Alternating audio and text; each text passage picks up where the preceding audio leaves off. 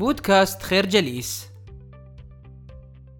يوضح لنا الكاتب دانيال إتش بينك كيفية عمل جهاز الرنين المغناطيسي الحديث، فقد قام بنفسه بالذهاب إلى المعهد الوطني للصحة العقلية وخضع لتجربة مثيرة جداً، حيث قام العلماء بإدخاله إلى جهاز الرنين المغناطيسي، وهو جهاز بحجم غرفة صغيرة وثمنه يتخطى $1,000,000.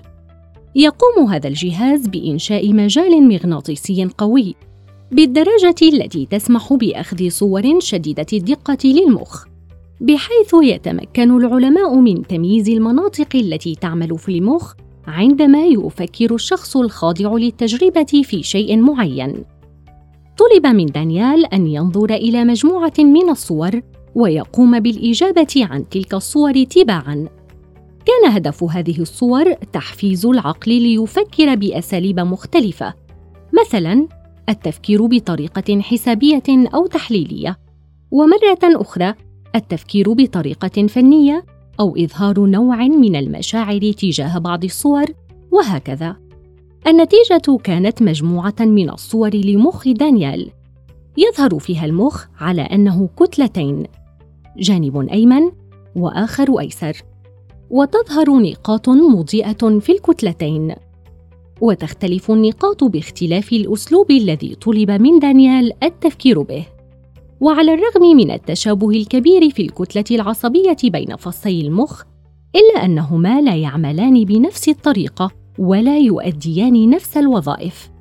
فالفص الأيمن من المخ يتحكم في حركة الأعضاء الموجودة في الجانب الأيسر من الجسم، والعكس صحيح أيضاً، وكذلك الوظائف العقلية، فالفص الأيسر يعمل بأسلوب التفكير التحليلي والرياضي، وهو المسؤول عن اللغة وفهم الكلمات والقراءة. أما الفص الأيمن فيؤدي الوظائف المسؤولة عن فهم المشاعر وفهم الأشكال الهندسية والفنية. الفكرة: جهاز الرنين المغناطيسي كشف أسراراً جديدة عن كيفية عمل العقل. عرف العلماء منذ القرن التاسع بأن الفص الأيسر هو المسؤول عن تكوين الجمل وفهم اللغة والتحدث، وتباعاً اعتقدوا بأنه المهيمن على الأداء العقلي، بل اعتقد العلماء آنذاك أن الفص الأيسر يعتبر حملاً ثقيلاً عليه، كما أنه يمكن فصله عنه جراحياً، إلا أن ما أوضحته تجارب الفصل التي تمت على مرضى الصرع هو خطأ تلك النظرية، لما تركته من أمراض نفسية وعصبية على الخاضعين لتلك التجربة في القرون الماضية.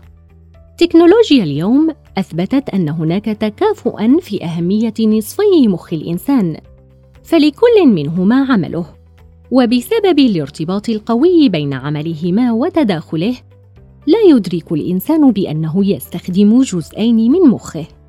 الفص الأيسر يفهم المعلومات الواردة إليه بطريقة فردية وتباعية، ولذلك فهو المسؤول عن فهم الكلمات وتكوين جمل ذات معنى.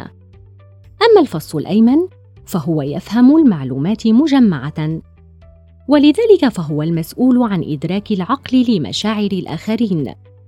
فيمكنك ببساطة التنبؤ بأن الشخص الذي أمامك غاضب من مجموع تعابير وجهه، وكذلك يمكنك فهم التعابير واللوحات الفنية وتمييز ما تحاول وصفه. يجمع العقل بين طريقة عمل النصفين بسلاسة، مما ينتج عنهما فهم كامل وواضح لكل شيء. الكلمات والصور والعلوم والفنون لن يعمل نصف بدون الآخر بنفس كفاءة كليهما. الفكرة: نظرية تفوق الفص الأيسر على الفص الأيمن من المخ ثبت خطأها. استمر تمجيد عمل الفص الأيسر من المخ حتى سنوات قليلة مضت، ولكن بطريقة غير مقصودة، حينما حث الآباء أبنائهم في كل مكان على استخدامه بشكل مكثف في الدراسة، وتشجيعهم لدخول كليات تضمن لهم وظائف بأجور ثابتة في المستقبل، مثل كليات الطب والهندسة وكليات التجارة والترجمة وغيرهم. ونتج عن ذلك أجيال عديدة تعرف باسم العاملون بالمعرفة، وهم من تم تلقينهم في المدارس والجامعات بنوع معين من المعرفة، واستخدموا الفص الأيسر من أمخاخهم في دراسة تلك المعرفة والعمل بها بدون تغيير أو إبداع فيها. لسنوات عديدة احتاج السوق العالمي لمثل هؤلاء لشغل الوظائف المختلفة، وكانوا يمثلون الطبقة المجتمعية العالية. ولكن بعصر تكنولوجيا المعلومات الحالي تغير هذا الاحتياج، وأصبح للنصف الأيمن من المخ أهمية أكبر بحسب ما تثبته نظريات علوم الاقتصاد وإدارة الأعمال الجديدة. نلخص تلك النظريات في 3 أسباب مهمة جعلت على الفص الأيمن من المخ طلباً أكبر في أسواق العمل. السبب الأول هو وفرة المنتجات وزيادة الرفاهية، مما أدى إلى اضطرار الشركات لعمل حملات تسويقية مبدعة لمنتجاتهم، وأصبح المسوق الماهر هو من يفهم احتياجات العملاء ورغباتهم.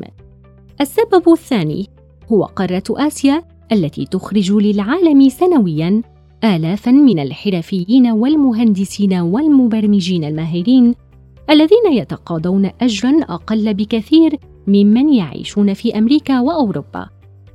أما السبب الثالث فهو الآلات التي حلت محل وظائف ميكانيكية كثيرة كانت تمثل مصدر رزق كبير لآلاف العمال، بل وأثبتت تفوقها على الإنسان فيما يخص الذاكرة والتحليل. الفكرة: فهمنا للعقل البشري أثر على نظريات علوم الاقتصاد وإدارة الأعمال بشكل جذري. في الماضي ضمنت الوظائف التقليدية مرتبات كبيرة لأصحابها ومكانة اجتماعية عالية، ولكن اليوم يحتاج الإنسان لتحفيز حواسه الإبداعية التي يتحكم فيها الفص الأيمن ليضمن حياة مادية واجتماعية راقية. من أهم تلك الحواس التصميم، وهو القدرة على اختراع ابتكارات ومخترعات عديدة مع إمكانية تنفيذها على أرض الواقع، مثل التصميمات الهندسية أو تصميم الجرافيك. ففي ظل وجود الرفاهية الحالية زاد الطلب على التصميمات المبدعة التي تجذب المشتري لاقتناء السلعة المروج لها من خلال التصميم أياً كانت تلك السلعة. ومع بروز دور التصميم ظهر كذلك الاحتياج لعنصر القصة أو الرواية، وهو فن قديم بقدم الإنسان نفسه. استخدمه الإنسان الحجري في رسم قصص يومه على جدران الكهوف ليروي لنا إلى اليوم كيف تمكن من النجاة والاستمرار. وإلى اليوم نستخدم حاسة القصة في مجالات الصناعة والتجارة والفنون، لأن قدرتنا على رواية قصة خلف المنتج تجذب المشتري إليه، سواء كان المنتج سلعة غذائية أو لوحة فنية أو فيلماً أو خدمة تسهل على الإنسان حياته أو أياً من المنتجات الترفيهية. الفكرة: تحفيز عمل الفص الأيمن يمكن عقلك من العمل بكفاءة عالية كاملة والتفوق على غيرك في مجال عملك وتفوقك على الآلات كذلك. نشكركم على حسن استماعكم. تابعونا على مواقع التواصل الاجتماعي لخير جليس، كما يسرنا الاستماع لآرائكم واقتراحاتكم، ونسعد باشتراككم في البودكاست.